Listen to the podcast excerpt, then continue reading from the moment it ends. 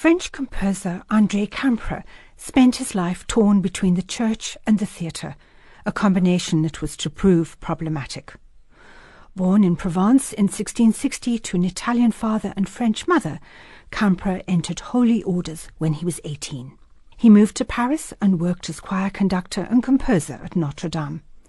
This is when he first caused a stir, encouraging the authorities that the violins, which were regarded as street instruments, could indeed come inside and be part of church music. Campra really wanted to write an opera, something that was unthinkable as a church musician. His solution was to go incognito and publish a ballet opera, L'Europe Galante, using his brother's name. His disguise was not entirely successful, as the following lines from the time suggest. When the Archbishop finds out that Campra is writing an opera, then Campra will decamp. Alleluia. And decamp he did in 1700 to dedicate himself to composing operas and ballets. He was to compose around 40 operas, composing in a style that he himself described as bringing Italian vivacity to French refinement. Typical of the generation of opera composers after Lully, Campra particularly enjoyed composing a good storm scene. Stage machinery had improved, and stage spectacles were the order of the day. Between Lully and Rameau, there are at least 20 storm scenes in French operas. The storm in Campra's opera Idomenee is a turning point in the plot. Idomeneus, king of Crete, is on his way home from the Trojan Wars when he's caught in a violent storm. He prays to Neptune, who helps him on condition that he sacrifice the first person he sees when he reaches land. Tragically, this person ends up being none other than his son.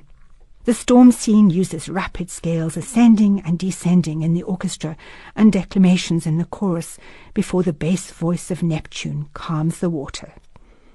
Here is the storm scene from Campra's Idomenee, performed by Arts Florissants under William Christie.